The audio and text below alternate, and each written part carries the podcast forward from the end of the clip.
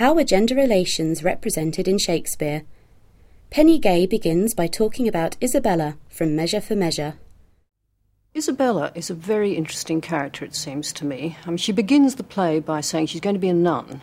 Uh, and you might say, well, that's a cop out. She's escaping from the world. But of course, anybody who enters the religious life these days, I mean, women who enter the religious life will tell you that they are removing themselves from the world in order to give it some sort of spiritual strength. So I don't think we need to call that a cop out. Um, but in fact, of course, Isabella does re enter the world. And in those scenes with Angelo, she argues most eloquently. There are some fabulous speeches that Isabella has. And uh, I think the fact that she has been forced to re enter the world has, has, if you like, um, encouraged in her uh, a sort of eloquence that she, by taking a vow of silence, she was going to cut off. So, in a sense, she was going to. Um, not use those talents, which, if you like, had been, she'd been given by God or whatever. Ania Loomba. I think for a feminist, it is important to see how Shakespeare's play allows us to look at gender relations in the 16th century and to look at gender relations in our own time and it allows us to be feminist in a very, uh, very, I think, uh, productive way. It's a play that allows us to critique what relationships between men and women are like or should be like. John Drakakis. The traditional view of Cleopatra is that she is a femme fatale. Every middle aged male academic's dream of what a woman should be. You know, age cannot wither her, nor custom stale her infinite variety. Yes? Now, if we think of that particular play in terms of the opposition between Rome and Egypt, then immediately there is a political tension in the play. If we think of Cleopatra as black, then black and white. We have a racial tension in the play, we've got a gender tension in the play, we have a political tension between Rome and Egypt. And of course, this is cast in the framework of a tragedy.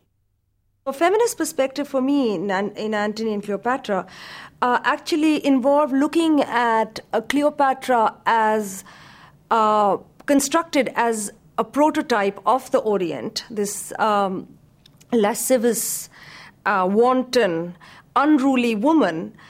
But then this stereotype why why was Shakespeare constructing it or why did it have any meaning for people in Shakespeare's time?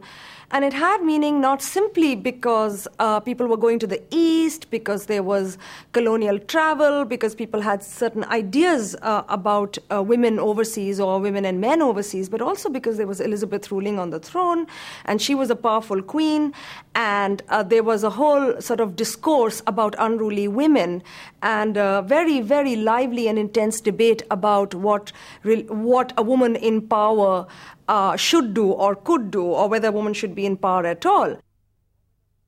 If we look at Egypt carefully, we find that Egypt is gendered. Rome is male, Egypt is female.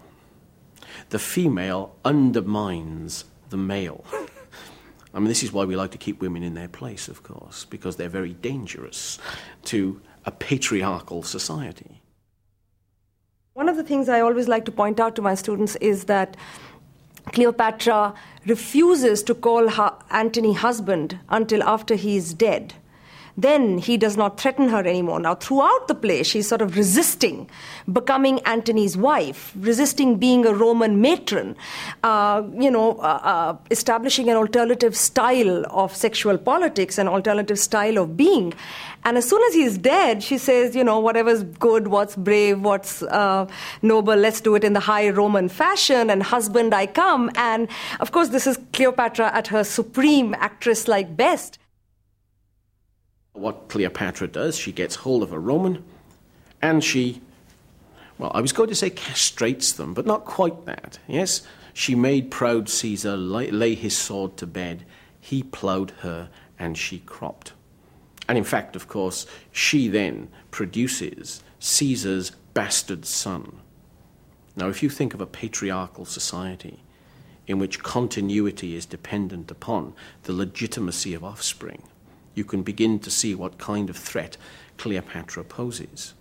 Where Rome is rather anally retentive, Egypt, of course, is anarchic and carnivalesque. And this is the basis of an interesting conflict, I think, between two radically opposed ways of looking at the world. Now, that in itself, of course, produces a politics. Cleopatra's whimsicality, her strategies in dealing with Rome are part of a politics which have to do with, first of all, experiencing colonization and then finding a way of surviving in the face of it. The Open University. For more information, go to www.open.ac.uk slash arts.